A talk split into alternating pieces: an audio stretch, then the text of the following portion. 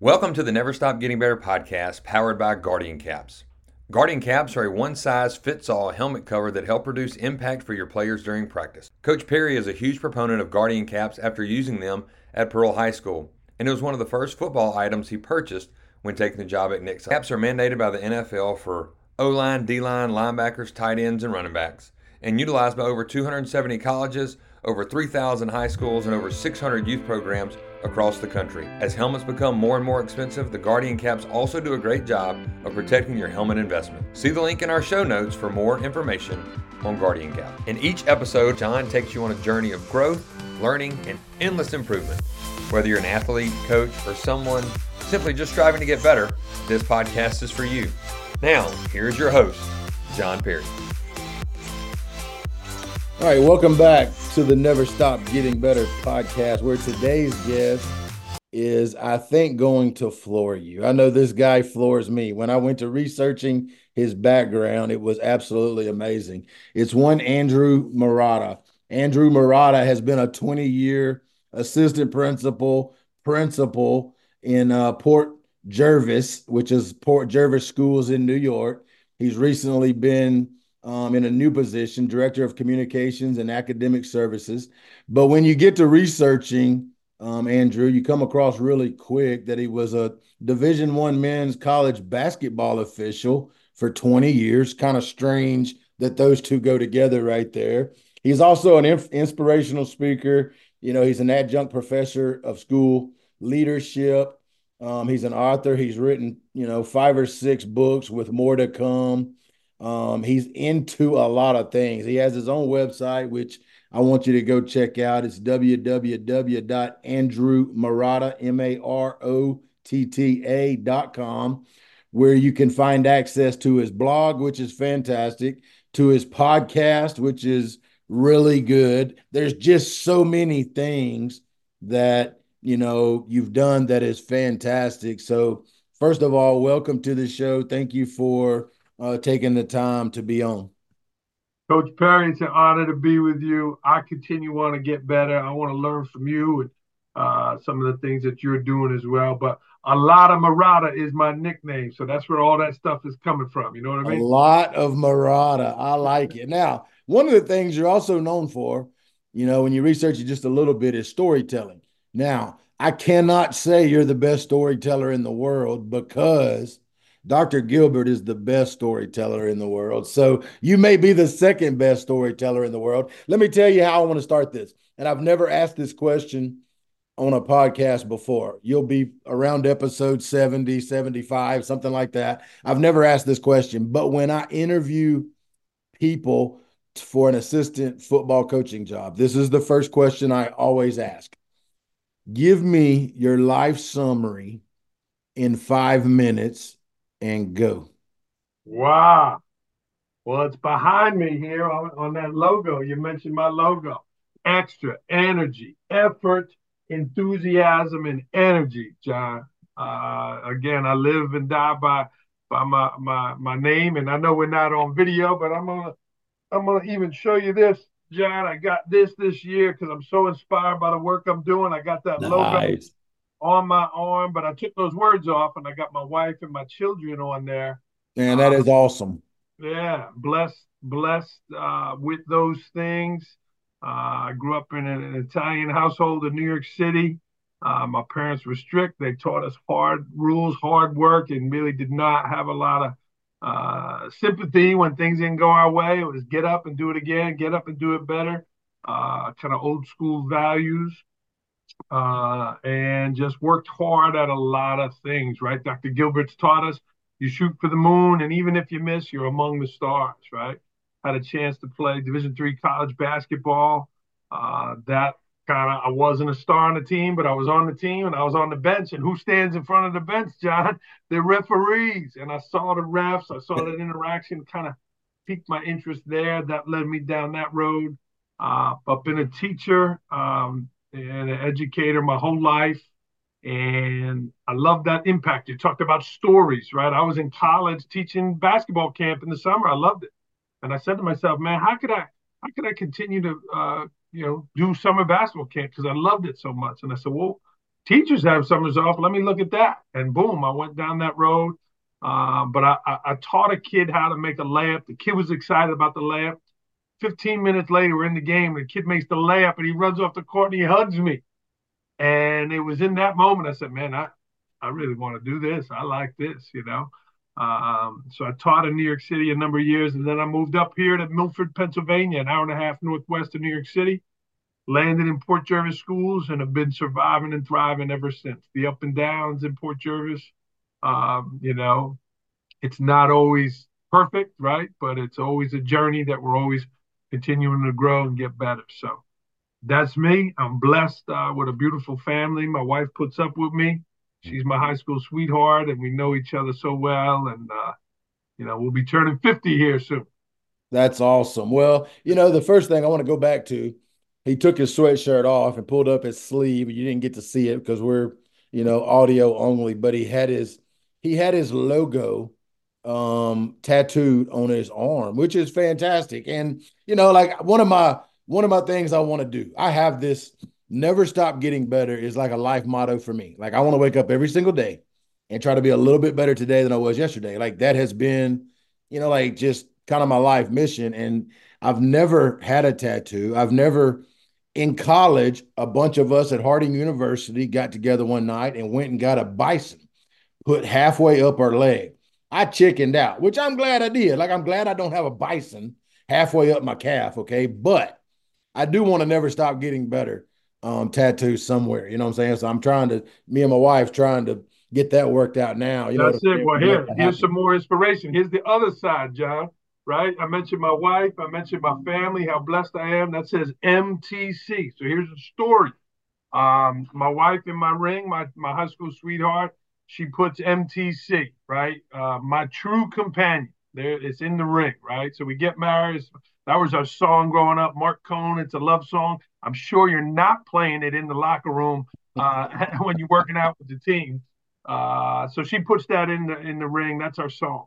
That Fast forward, I don't know how many years later, but we have three children, and I'm building a cubby in the in the garage for their shoes. Right?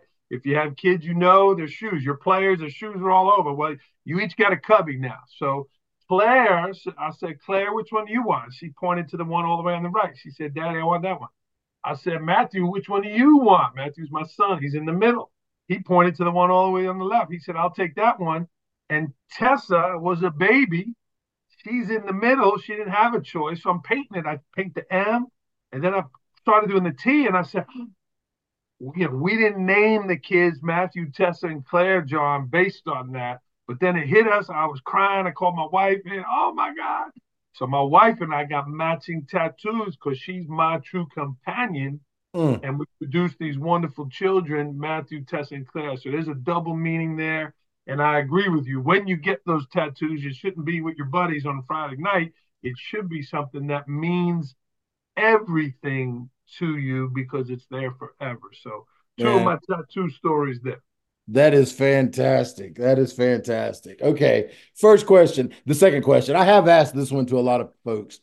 Growing up, you know, in your household, a lot of times, you know, we catch things from our parents. You know, more stuff's caught than taught, right? What did you catch from your parents that have led to the successes that you've had behaviorally? Like what type of characteristics, what type of behavior skills did you catch from growing up in your household, you know, as a, as a young young young boy? I like that. I like that catch. I might steal that. I like it. Uh, but that's easy. Uh, it was kind of service, service to your family, service to your community, service to your profession. My dad was a pharmacist. He was the neighborhood pharmacist. Uh, and he was great at it, right? You come down, you, you have a sick kid, you didn't have the money to pay for it. He got you to stuff and you paid him back however you did, you know. Uh, they ran and started the food pantry at our at our local church. Um, you know, I volunteered as a college kid based on my dad and mom's uh, influence there. Uh, but number one, service to your family, doing your chores, taking care of your responsibilities, uh, service to your school. We had to have good grades. We had to, you know, we had a, a perfect attendance uh, John. You know, they cancel school all the time. I know down there in Texas, you got cold weather now, but they, you know, they didn't cancel school back then. We went to snow school in a blizzard. The school was closed. They sent us on the bus. The school was closed. We banging on the door. We had breakfast with the nuns. Uh, you know, but that was service. You had to, you had to, you had to go, right? You didn't. There was no days off. Um, but service to others. Uh, here's again, John, another story. My dad owned that pharmacy, uh, and unfortunately, his partner became ill uh, with alcoholism, and he went to rehab for six months. Six months rehab. They split the shifts. One guy worked one day, one guy worked the next day. They split it. So my dad is probably working three months straight now, seven days a week. And he came home. He was tired. I used to rub his feet. He used to like me to rub his feet. And I said, Well, Dad, at least you're making double the money, right? At least you're bringing home all this extra money. We could go on a vacation or we could buy something for the house or something. And he said, What are you talking about, Andrew? I said, Well, Dad, you're working double the hours, you're getting double the money. And he said, No, no, no. We're we're putting Jay's salary in his in his bank account. Like he's earning that money. And wow. I I was like, What? And but that was service to his partner. He helped his fellow man when he was down. And I never forgot that, you know. Uh, but they served. They served each other as couples. They served their families. Uh, literally served, you know, at dinner with big family dinners, sure. uh, all of that. So I, I would say uh, service with a quick follow up, hard work. You know, you had to work hard and, and show up and if it didn't go your way, you better keep showing up. That's they they they were hardworking folks, my parents. Well, I would I would think that with that being caught early on, you know, that definitely influenced you to get into the field that you got into because you're in a field of service and serving others and you know, you've been able to continue that. Let me ask you this, 20 years in, you know, the educational field. And this is two questions in one. Number one, like what have you learned, you know, in those 20 years? What what key lessons have you learned in education? Number two, what key lessons did you learn officiating? And were were there, you know, were there correlations? Were there things in officiating that made you better in the school building? Were there things in the school building that made you better in uh, officiating? Great question. Great question, uh, John. Uh, over 20 years, uh, you know, I would say, uh, I mean, I've learned a ton. Uh, but a couple of things that stand out to me. Have you ever heard of ACEs? You ever heard of ACEs? Yeah. Adverse childhood experiences, yeah. right? And the higher the ACEs score, the more chances you have to not be successful. The more, the more kind of screwed up things could be for you. Well, sure. I took the ACEs test, John, and I had a zero. I had a zero. Like my parents, not that they did everything for me, but gave me a great childhood we had money, we had food, we had jobs, we had, you know, if I needed sneakers for basketball, I got them. Like the, you know, I did not go without. When I arrived at college, there were two lines. There was the line where your bill was paid and everything was in order, and then there was a line that you were jacked up, and the line that was jacked up was a hundred deep, and there was nobody on a perfect line, and, and I walked right over there. So I learned that about myself a few years into this saying, wow, not not everybody had it like me. I need to help other people. I need to be patient with other people. Maybe that kid's absent from school because his parents were, were drunk and and didn't serve dinner and he's cleaning up the mess or maybe his parent is in jail or maybe they don't have you know all of those things i learned to be gentle learn to be forgiving learn to be understanding um, tried to find the good in people, uh, you know, the good in uh, maybe the kid that was driving you nuts. Uh, Port Jervis is an old railroad town, John, an hour and a half in New York City, uh, but it's lower income. There's there's not a lot of folks here that that make a lot of money, and I learned, you know, just how to kind of navigate some of those situations. Learn to be generous. Um, and, and it's a journey, right? The education is is is a journey, and we got to continue to help those kids, and your impact can be felt a long time. Again, I'm blessed to be in this role now, where I'm a kind of a mentor for a lot of people uh, in Port Jervis, and that's that's pretty cool. So uh, that's part one. Part two, there's a lot of correlations. You said it in your introduction. You're like, well, that that they don't really go together. Well, they they do, John. Uh, uh administration and school leadership and being an official. So think about these things. You're in the spotlight. You have to make quick decisions. You have to enforce the rules as they're written. You have to listen to people when they're upset with you. You have to listen to maybe sometimes some unwarranted criticism uh, about things you're doing. You have to perform regardless of what's happening in the surroundings around you. You have to perform at your best. You got to perform with composure, and you got to keep showing up. When you screw something up in the beginning of the game, you better you better get the next call right. You screw something up at school, you better get the next thing right. You better not that there's any makeup calls in, in officiating, but you got to get the next one right. Well, when you screw something up at school, it's the same thing. So there was a lot of similarities. Uh, they the stresses of both kind of canceled each other out, John. When I was out refing, uh, uh, you know, Texas Tech down there in Lubbock, you know, like it, I wasn't thinking about, you know, my faculty meeting that I had to run. And then when when when I'm uh, at school the next day, I took the red eye home from you know Dallas, and I'm at school the next day. I wasn't thinking about maybe the travel call I had at the 12 minute mark. Uh, was it right or wrong? Wasn't they kind of canceled each other out, uh, the stresses of them, uh, and it it, it, it worked. You know, it, it worked for me. So, uh, but a lot of similarities there. They definitely each helped me be better uh, in in those situations. M- more officiating helping me at school, learning to deal with angry people for sure. Man, that that is that makes a lot of sense. You know, and when you were giving me the first answer, the things you know, in the education world, I thought about in my first year of doing this podcast, this is the favorite, this is my favorite quote that I've run across. And I'm going to say you'll like it and you'll probably use it um, moving forward. But this is it all behavior can be explained with enough information. Mm-hmm. All behavior can be explained with enough information. So, when we're having issues with people or with kids or with you know like if if we have if we're having trouble understanding why they're doing what they're doing what we need to do is dive in and get more information get to know the person and you will probably get to the behavior issue which i thought um, was really good. And my second thought I had a guy on here, Angus Reid was a Canadian Football League player, all pro guy for 20 years. His O line coach was Coach Dan. And the greatest thing about Coach Dan was this he assumed and he worked under the uh, thought that everybody that comes in is giving 100% of their effort. Everybody that comes in wants to be great. Everybody that comes in has this desire to succeed and be happy. So if the person failed at a test at a task, he took it as his fault. It was never the player's fault. It was always mm. his hmm. fault. I obviously didn't teach it or coach it well enough.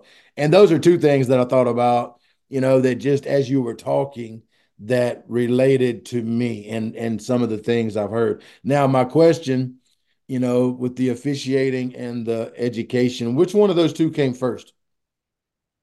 education definitely uh, came first. I uh, started teaching early, uh, but refereeing didn't come that far afterwards. I did high school for a number of years. And actually, when I moved out of New York City up here is when I went full time uh, college. So I never did the high school up here, but they uh, refer- um, refereeing came shortly after teaching. Okay, this is another question. I don't I, when I when I interview folks, I don't you know, like for a football position. I don't ask a lot of football um, questions because I think that's irrelevant, right? With with internet and YouTube, you can learn to do anything. But this is a question I ask, you know, like, and I want to frame this in your leadership and in your officiating world. Give me, you know, one of the worst mistakes that you've made in each field that you can remember and what you learned from the mistake. Well, you know, our friend Dr. Gilbert says there's no mistakes. There's only feedback, right? There's only that's right. You know? That's right. Um, well, the officiating one, I've made plenty for sure, uh, and I wrote a lot of them about them. Uh, you know, in the in this book here, right? Tales from the Hardwood. People really wonder how he made it.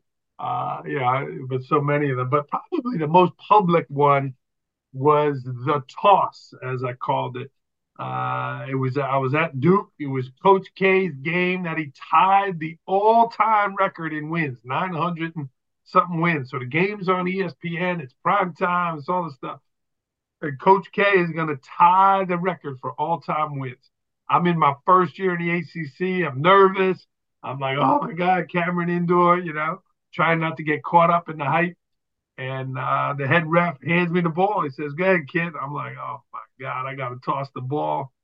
You know, it's the Plumlee brothers. Them guys are 6'11 giants, you know. And I go out there, and John, it was as if you were holding my arm. I'm like this, and I, I throw the ball, and the thing goes so crooked. It like, and Coach K with his bad hip and all jumps off the bench. He starts screaming, "Call it back! Call it back!" And um, my my partner said, "Well, the second one's not going to be any better, coach. Let's move on." You know, and he he ripped me for a while there, and and you know, publicly, my friends, people ripped me forever uh, on that. So that was a that was definitely a huge mistake. And you know, after that, I just kind of had to coach myself mentally. I got involved with a lot of visualization. I visualized good tosses. I visualized me happening. I told myself, right, what we tell ourselves uh, that it was going to, you know, I was going to do a good job. And I really had to, before it was something I never thought about, right? I just went and tossed the ball. But then it became almost like Steve Sax, that baseball where the second baseman couldn't throw the ball to first base. Yep. It was kind of in his head. It got in my head. Yep. And so I really, I really had to coach myself through that. So that was officiating. School, um, again, right? Learning people, learning things. I would say, John, probably just being too hard on uh, some people, right? Yeah, talked about that that coach said, well, that he expected everyone to give up full effort and everyone, you know. And when people didn't do that here, I wanted to make Port Jervis great. Uh, I was I was hard on people, right? Instead of trying to empower them and kind of build them up. I, I, you know, what, you did this wrong, you did that wrong, and it, and and maybe too too harsh in my in my early years. And again, you, talked about a lot of Marotta. You know, sometimes that's too much, John. I've stepped on some toes. Sure. Uh, with the goal of trying to make things better, my, trying to trying to do better. I saw that teacher in that room that wasn't giving full effort you know, I saw how it affected the kids. I always asked my saying, would I want my child to be in this kid's class, my own child? And if the answer was no, I felt compelled I had to do something about it. And that that caused some problems that were maybe uh, a lot of was too much for some people. And like my wife has taught me, it's not what you say, it's how you say it. Yeah. Sometimes just maybe being a little too blunt, maybe being a little too uh, forward with my, you know, hey, John, you didn't do a great job today in this class. You got to do better. I've learned how to uh, talk that out a little more, saying, hey, John, if you were going to change some things about your lesson, John, if you could add some things to your lesson, John, if I were to give you a grant for $10,000 in your room, what would you add? Because now I can draw the answers out of you, and maybe you're filling in what you need to do you know do better versus me. And then like you said finding out about the person. Maybe i didn't know that their child had cancer and they were distracted. Maybe i didn't know they had an iron deficiency and their energy level was low. Uh, kind of those things. Uh, so definitely some mistakes early on and you grow. You grow. Yeah. you apologize. You look to do better and, and build those relationships with people no doubt. And and you know, the experience of growing through something is something that everybody has to go through. You know, you can't you can't be perfect and you can't be heck, you can't even be great till you get some practice up under your belt, you know. That's sure. really hard. All right, let me ask you this. In the field of, you know, in the educational world, what are some of the commonalities amongst some of the best teachers that you've been around and some of the best coaches that you know, has come through the school building or what have you? What are some of the things that they have in common? Yeah, great, great question again. Uh, number one has got to be the energy, uh, coming with energy. I observed a French teacher the other day.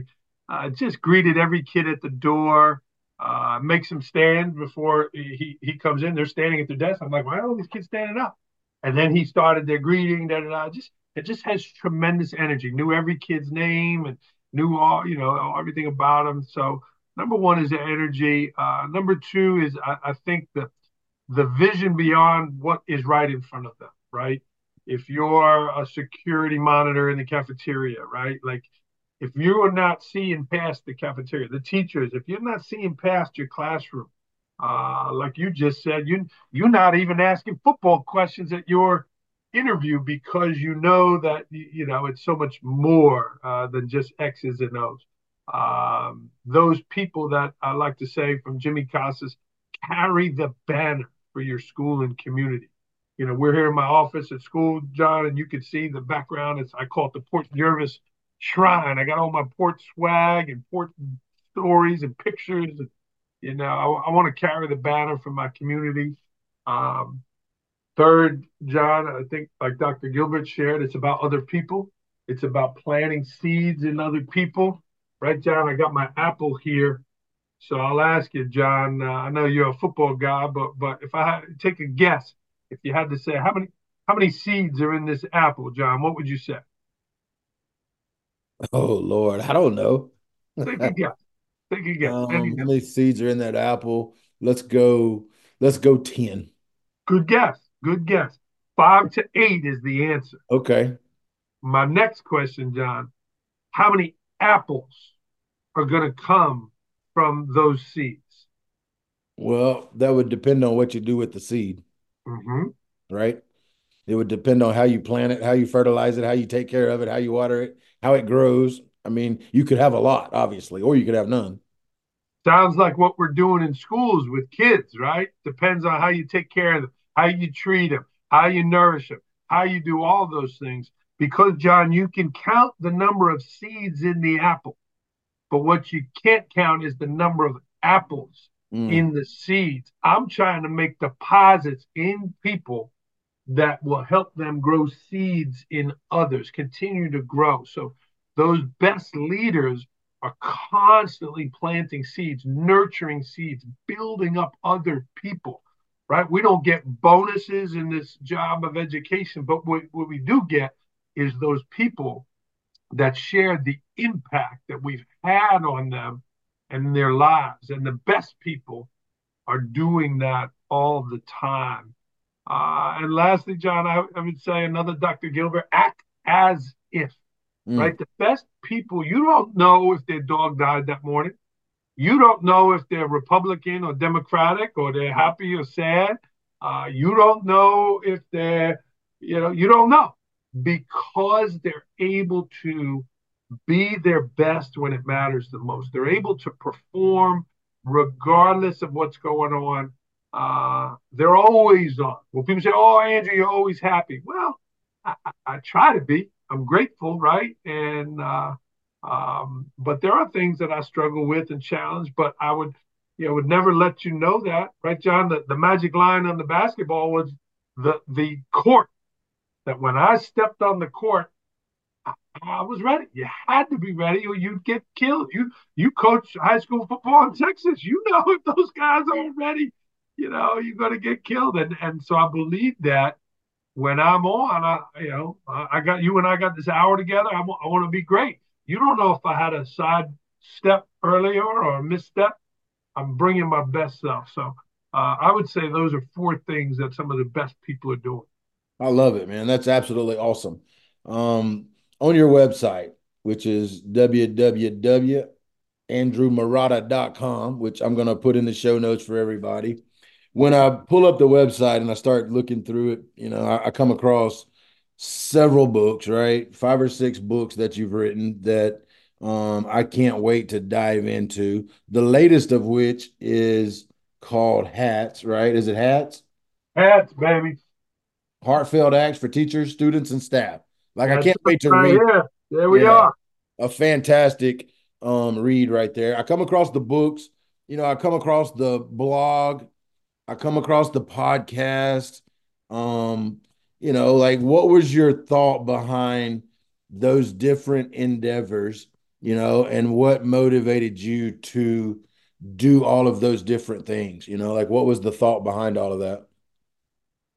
Yeah, good, good question. Thank you, John. Um, when I started this, I actually just wrote about it in the Dr. Gilbert book, right? I'm I'm writing the Dr. Gilbert book uh, right now. The magic acronyms, uh, formulas, and impactful stories of leadership. I can't wait for that one. Oh yeah.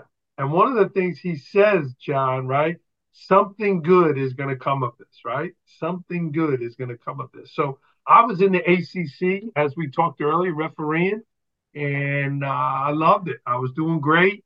Supervisor changed, and all of a sudden I wasn't doing so great. My games went from 10 to 6 to 2 to I was out just like that. And it kind of, oh my God, like what? Uh, and I just, it left a bad taste in my mouth. And I kind of, that's right around the time when I released The Principal, Surviving and Thriving, my first book. And someone said, Hey, man, do you present? And uh, I was like, Yeah, sure, I present. I had never presented leadership before. I'd never done that. And they said, Well, can you present on March 20th at seven o'clock at night? Yeah, sure. You know, and I was like, Oh, you know, made a presentation, and, but one door closed and another opened. And I loved the feeling that I was getting, helping other people. I'm making those deposits, helping leaders grow and learn. I loved it. And I started to realize, wow, I have a lot to offer. We've done good work here in Port Jervis. The work I'm doing can help other people. And then, you know, I started to write more about those experiences. And it was like, all right, let's let's do a weekly blog. If Dr. Gilbert could do a week a daily phone call, I could do a weekly blog. Amen. And then, like you on your podcast, I wanted to learn from other people, meet great guests, um, and it was a just gave me another platform for surviving and thriving. Right, I like to have different avenues of art. Uh, I've become a creative content artist, and I've learned, you know, a lot of different ways to do that. Um, you know, another quick story, John. You talk about storytelling. Uh, for our listeners that are listening, watch the TED Talk, Spaghetti, Choice, and Happiness by Malcolm Gladwell. If you haven't watched it, John, uh, listen to it on your drive home. But in that, Malcolm Gladwell tells the story of Howard Moskowitz. Howard Moskowitz was a, uh, a marketer, a business marketer, uh, way back when, and and, uh, and an Italian uh, foods company hired him to find out what the best uh, sauce was, the best, you know, spaghetti spaghetti sauce was. So he's doing all this research. He's doing all this stuff. He's doing this taste tests. He's tasting this, and, you know, sampling people, serving people, a million tests. And in the end, what he came up with, John, is that people like variety. Some people like to read blogs. Some people like to listen to podcasts. Some people like to write. Some people like visual uh, art, visual content, which I've added now. I've learned Canva. That's something else I've added to my game here of trying to serve other people, trying to reach other people. So, all of those different forms of content, different forms of leadership can reach different people and, and reach uh, a, a, different audience. So, they just a little bit out of time, like we talked about off air, just started, uh, you know, and now I'm at blog I don't even know. Three. I don't even know. I, I, don't even count it. I just keep doing it. It's a bunch. I think it's 300 and something, or it's high. Let me ask you, this will be a tough question. If, like for our listeners, you know, of the books you've written, the blogs that you've put out, and there's a bunch, and the podcast, um, give me the give me one that stands out you know, in your thought process as far as where where would I start if I just want to go find one of each one of those and I want to mm-hmm. read, listen um, to one blog, one podcast, and and you know, one book. Give me the starting spot. If one out to you. Guardian caps are lightweight, one size fits all football helmet covers for practice. They reduce 20 to 33% of the impact depending on the speed and the location Great for the repetitive subconcussive blows that add up throughout the week. Also great for body blows. Used by Clemson, Penn State, Washington, Oklahoma, 150 other colleges, and about 2,000 high schools across the country. Also protect that helmet. If your helmets are getting beat up at the end of the year, Guardian Caps can help protect that helmet investment. I like that question, and and I got that question a lot when I refereed. John, people would say, "Well, what was your best game? What was the biggest game? What's the most memorable game? What's the most, you know?" And my answer is, and my answer to you is the one right now, right? The one right now. This is the best podcast I've ever been a part of or on.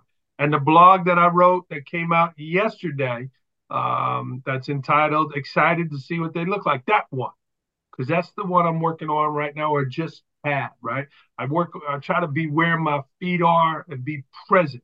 The school that I want to be at is Port Jervis, right? The grass isn't always greener. You see that up there, John, right? There's, oh, there's this school and that school, and there's a picture of grass I'm pointing at if you're listening to this. Uh, but it's, you know, I read a book one time, John, and it, it resonated with me. Make the big time where you are. Uh, so yesterday's blog was the most important, the best blog, uh, and this podcast. Um, I think that's important, right? But we live in a short world, right? The the next call, I could be having the best game that I'm refereeing for you. If I screw up that next call, I went from being a great ref who you were pleased with to this guy screwed me and I lost the game. So it's the next one, right? I got a blog coming out Thursday. Today is Wednesday, uh, January 17th. At one o'clock Eastern time, there'll be a, a blog going to your inbox, John, and it's got to be my next best hit. It's got to be my next best point. Um, so those are the best ones. The one I'm doing right now. Okay, that's a very easy answer, and I'll, I'll I'll accept that as a good answer. But so you've never published you've never published a top ten list, right? I haven't. No. All right, think about this. I have the uh I have a picture on my phone very similar to your to your grass picture that I see in the background. I have a picture of a horse that has his head stuck through a fence and he's eating grass on the other side of the fence for that same purpose that in this field that we're in, a lot of times, a lot of people think that I'm having problems where I'm at. And if I go take this job at this other school, I won't have those problems. And one thing that I've come to learn in 30 years is you may not have the exact same problem, but you're going to have a problem. You know, problems aren't going to go away because of your location. You know, like that's not that's not going to happen. Um, all right, culture. How do you define culture? And what are some things within a school building that you do to try to create great culture? And culture is a buzzword. I do understand that, but I'm sure you know you have a your your own definition of what it is and what are some things you do to try to improve that within your within anything you're doing you know whether you're a part of a you know, a, a group of officials or whether you're a part of a team of administrators or a school building, you know, like what do you do to improve culture? Yeah. And I'm gonna I'll hit pause on that because you asked for something specific. You wanted a, a hit there, and so I'll give you one, right? I'll give you one, and then I'll come back to that. And no, I don't have a top 10 list because my mentor and good friend Todd Whitaker, who is a great educational leader, he said, Andrew, I look through the front windshield. I'm always looking forward. He's written 50 books, John. He says, I don't go hmm. back and read them. So I don't go back, but I, I remember a lot of them. Uh, my wife and I, we like country music, even though I'm a, a, New Yorker, I like country music. And Eric Church wrote Hell of a View. And I saw Eric Church play at Madison Square Garden in New York City, and he did Hell of a View there. And I was in tears, you know. I, I just, I love that song. I love the melody, but I really, I love the message and I wrote a blog. You know, I'm married 20 years. I got three beautiful kids. I'm here in Port Jervis 25 years. Uh, it's a hell of a view. And sometimes there's rain, sometimes there's rainbows, sometimes it's cold, sometimes it's beautiful. But if you are grateful for the view you got, uh, that's you know that's what it's all about. So that's probably my top blog I wrote. I love it. Yeah, hell of a view. It. So, uh, but culture, the great Joe Sanfelippo, another friend and mentor of mine, he said culture happens 30 seconds at a time. I believe that, right? Uh, I'm trying to create an experience for kids, right? We have so many choices now as consumers, right? And Airbnb and reviews on Amazon. Imagine they were reviewing you at school and your school and your classroom. Think about the last Airbnb you went to. They asking all the questions, but if it smelled when you walk in, if it wasn't nice, if they didn't leave you some water, if it wasn't, you know, all of these sensual experiences, the people be like, this Airbnb sucks, right? well, schools, eh, we, you know, we got to think more like that. So I was crazy about how clean the school had to be. If I was having a parent meeting or something after school, we did at what we called an extra clean in the foyer, made sure changed the air fresheners, cleaned it up. Um, so number one, it's got to be clean. If you go to a restaurant and it's dirty, or you go in the bathroom of the restaurant and you're like, well, like I'm not eating the food here. Right. So the present, John, I got criticized as the principal. I'm the academic leader. Well, after school, I'm planting flowers in front of the building. I'm I'm I'm weeding in the front because the ground guys wouldn't do it. But I wanted the front of the school to look beautiful. I got a blower, I got a broom. Eventually, they started doing it because people would say, "Why is the principal doing it?" Well, if nobody else was going to do it, I was going to do it. Um, and eventually, they got on that a lot of Marotta had high expectations of what the building should look like. So that was important, right? Flowers, making it look pretty. Um, the signage, John. Do a walkthrough of your school tomorrow. How many signs say, don't do this, no talking, no iPhone, no parking, no skateboarding, no running, no, you know, we got more rules than jail. Try to write the signs in a positive way, right? What are all the signs in front of schools all over the country say? Visitors must sign in, you know, uh, must have ID, you know, like change it. Say, hey, welcome to John Perry School. We're glad you're here. Please visit us in the main office to start your visit. Like the wordage, the signage, Port Pride is all over our schools. I was crazy with it, getting getting yelled at because I ordered so much stuff. But I got more Port Jervis swag now than you know. I got I got it all over the place, John. But it's contagious, you know. Um, that's important. So the cleanliness, uh, the signage, the adults acting like they want to be there, John, right? You know a team when you playing another team and they walk out and you you see they're flat and they ain't got a lot of buzz going on, you're like, we're gonna steamroll these guys. Your teachers acting like they want to be there, dressing up on the theme days and and uh, you know all, all, of those things, knowing that the kids won a big basketball game the night before and they're high five and they're talking to kids people that are into it. What does Dr. Gilbert say, John? Don't be in school, be into, into school, right? The adult's behavior is contagious, right? Uh, I, I see people walking to school with their head down, they don't say hello to a person. And my wife's an introvert, John. I get it. Some people maybe they're focused on their, and they, you know, and then I see other people high fiving kids, hugging kids. They got four bags because they brought uh, cupcakes in for Marie's birthday, and then they got ribbons for uh, Red Ribbon Week, and they got you know they they they they they got stuff. And then I see other people with their hands in their pocket walk walk like you, like you just showing up. Right, the bell rings and they got to be there at seven twenty-five in the morning. They're parking their car at seven twenty-four, and their foot's in the building, so they're contractually okay that they're walking in with the kids. But the best teachers are in their room. They got music on. Their classroom's clean. They got their learning target up, and that thing is ready to for attendance. Where other people are on time, you know, uh, those are culture builders. Those are are things. Uh, and lastly, is is recognizing and celebrating those things.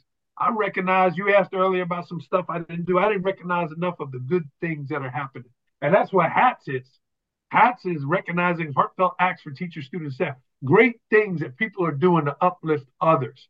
Um, you know, those those things got to be celebrated. So constantly taking pictures and and and acknowledging teachers. And now in my role as director of communications, I created the Port Pride blog spot.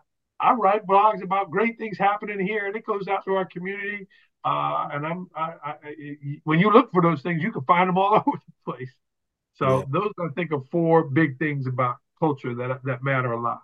That's fantastic. And you know, as a football coach, you know, we understand to praise the things we want to see more of, you know, yes. so praise the behavior skills that we want to see more of in our school. A tough question, you know, and and you kind of phrased it. You have a teacher that, you know, comes in at 724, 725, you know, and it's not what you prefer. It's not what you would, you know, like you would prefer be a few minutes early because early means you're on time. On time means you're late. To be late's to be forgotten. Like, okay, we get all this. How do you specifically try to influence that person or do you just praise the ones that are doing it right? Is there, you know, is there a method as an administrator that, you know, where you do try to influence that person? Or, I mean, I know that's tough because you're to have a ton, you know, in a school building, you have a ton of people and different personalities, different, you know, like how would you go about that if you wanted to try to change the behavior of a specific person? Yeah. And that is a, interesting question, right? Uh, I had nine grievances filed against me in my first year job. Uh, and those are grievances against the contract, you know, things that, you know, uh, you know, you talk to somebody who is on time contractually, you know, the next thing you know, you're going to be getting a harassment uh, thing right. against you because you're doing it. So uh, the answer is, like you just said, celebrating the good things. I think if you had a team of 10 people and you're a coach, so you'll understand this, right? Your top three people, John, uh, are your are, are your stars. They're your captains. They are doing everything. They don't need a lot of coaching. Right. Then you got your eight, nine, and ten. Those kids are never getting off the bench. They're never going to be in the game. They might be hard workers. They might be good people. They might be not good people, you know, but they are not impacting your team. Then you got four, five, six, seven, and eight, right? You got, or four, five, six, and seven. How could you make four, five, six, and seven more like one, two, and three? Can you make eight, nine, and 10 like four, five, six, and seven? Sure. I don't know my influence is on four, five, six, and seven, right? Those people, I don't think I can change eight, nine, and 10. I don't ignore eight, nine, and 10. I don't not say hello to them. I don't not, you know, but if sure. number nine is on time, I don't know if I'm putting my energy there.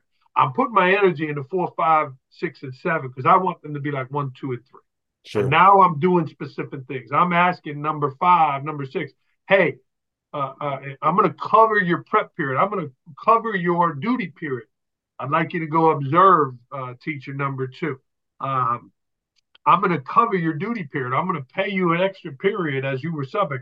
I want you to come with me and we're going to go observe these two teachers and we're going to talk about what you learned, what you saw, um, things like that. I'm going to give positive notes, encouraging notes. Again, uh, maybe a note to number five might look like, Hey, John, you know, you worked really hard today. I really liked your lesson. I, am going to come back in. I'd like to really see some more engagement, uh, a couple more uh, checking for understandings, and maybe some new decorations in the room to make the room look a little more pleasant. I'd like to come back in and see those things, right? So I don't just write the teacher up and give them a memo. I'm giving them a chance. Now I go back in and I look for those things and either maybe I see him and then I can celebrate him, or now I don't see him again. And now maybe I invite John into my office, number five, and say, Hey, John, I went in your room. I didn't see engagement. I asked you to work on it. I gave you some tips. I sent you some YouTube videos. And then I went in a couple more times. I still haven't seen it. Right. So now here's a memo from me to you documenting these items. Boom, boom, boom. Da da da da. And then the meeting's about to end. And now I take the memo, John, and I rip it up and I throw it in the garbage. And I say, John, I know you have it in you. I don't want to go down this road of this kind of stuff. I want you to do great things for kids. You're doing so many good things already. Add these three things to your your recipe, and it'll have a great impact. Thank you so much. You're thinking you're going to get written up, but meanwhile, I wrote, ripped it up, right? But it. you you got the message. As a coach, John, it's kind of when I used to go like this to the table. It's not in the rule book for referees to give a coach a warning, but I would blow the whistle. Go, coach Perry, that's your warning. The, the the bench has been warned here. Please put it in the book. Mark it down. Coach Perry, that's your warning. And now and now I'm moving away. Now you might say, "Oh, Andrew, you embarrassed me publicly," or you might say, "Andrew, thank God you didn't give me a technical foul right. or throw a flat. Uh, thank you." You know, you're thanking me, but now your behavior is under control. So maybe that teacher, number five or number six, is now going to get it what I was trying to say because uh, I've tried a few other things. So that's a, just a couple of examples. Yeah. Fantastic. As our time narrows down, and I, I want to, you know, respect your time. I have two questions that I just am curious about personally. Number one, with so many irons in the fire, how do you manage your time? Like, do you have you know, certain calendars, certain daily agendas, morning routines, evening routines? Like, how do you manage your time to be able to fit so much in, you know, a 24 hour uh, time span? Yeah. Uh, good, good question. You know, what does Dr. Gilbert say, John? Make the important thing the important thing. So I do all those things you just said. Uh, I schedule it. I make a list, right? I got here's a new little organizing device that I got. Uh, and again, it keeps it right in front of me. It's a little little uh, note card here. I write down the things I want to accomplish, and it's sitting right in front of me. As soon as we, we hang up this podcast, I have an hour course I'm going to teach. I had that on the calendar, and that's why I popped you in here after school at this time because I was going to be here. Um, I'm very intentional about my time, and it's funny you asked that Again, I just wrote, we had a snow day yesterday. So I did some writing for the book and I wrote about airtight compartments. True story, John. Dr. Gilbert treated me to a leadership seminar of Frank Somma. He's mentioned Frank Somma on the podcast. Frank Somma is a business coach here in New Jersey. And I went and Frank talked about your scheduling. And he said, I want you to envision that you're on a submarine and that it's taking on water and you in the control room and you go over to this door and you and you go to this door and you and I'm turning a wheel here and shutting the submarine doors. Now I'm in an airtight compartment. Nothing's getting in and nothing's getting out. And I block the time. I block the time. You and I uh, um, have an airtight compartment here for this hour. We were here. I'm present with you, giving you everything I got. As soon as we're done, I got another airtight compartment for another hour. I work in those and I put on those blinders and, and focus, follow only one course until successful. So uh, that's that's kind of my tip there. I like it. I Last question. Yes. Yeah, Last question. You have this entrepreneurial spirit, you know, as as even as an educator, you know, like you are into, you know, I just I can I can feel that and I can see that in your work. What's on the horizon? Like what are you dreaming about to come? Is there something out there that you know stays on your mind a little bit as as you know? I'm, I'm I can't wait to do this. Yeah, thank you, John, and thank you for the time today. Um, I, you know, I have goals, right? I have goals. I have uh, dreams and things that I do want to accomplish, right? You look, Dr. Gilbert says, success leaves clues. What are people doing? And then you do what those people are doing. Well, I have mentors. I have friends. You know, I want to be. Uh, you know, I am a national keynote speaker now, but I want to be uh, more of a, of a keynote speaker. I want to speak more um, there. I want to get on the bestseller list. I'm writing the books and I'm getting them into people's hands, but I, would like to have a bestseller. And, uh, you know, you, you keep writing for those things. Uh, but really, when it's all said and done, I want to make a, a, an impact on people, positive impact, make people believe. You look at what Dr. Gilbert did with the hotline. Uh, and John and I talked a lot about the success hotline today. Let's give that number here, John 973 743 4690. That's the success hotline, Dr. Rob Gilbert, 973 743 4690. Uh, Dr. Gilbert has changed my life, John, and I want to and feel like I can have that impact on others. And that's through all these avenues of things that I'm doing to reach people's hearts, to reach their minds. And like Dr. Gilbert says, you know, I don't want to use the word push, uh, but but move them to action. You know, take action on the things they want in their lives. So uh, that's that's that's what I'm trying to do. I love it, Andrew. I thank you for being with us. And for everybody listening, I'm going to put all of his information, all the books, all the links to his website. I'm going to put all that in the show notes where you can go to andrewmarotta.com and pull up all that stuff because it's fantastic. Thank you so much for being with us today. Thank you for everybody that listens to the Never Stop Getting Better podcast. This may be one of my favorite guests to date because he is definitely in the business of getting better. Um, until next time, adios, amigos.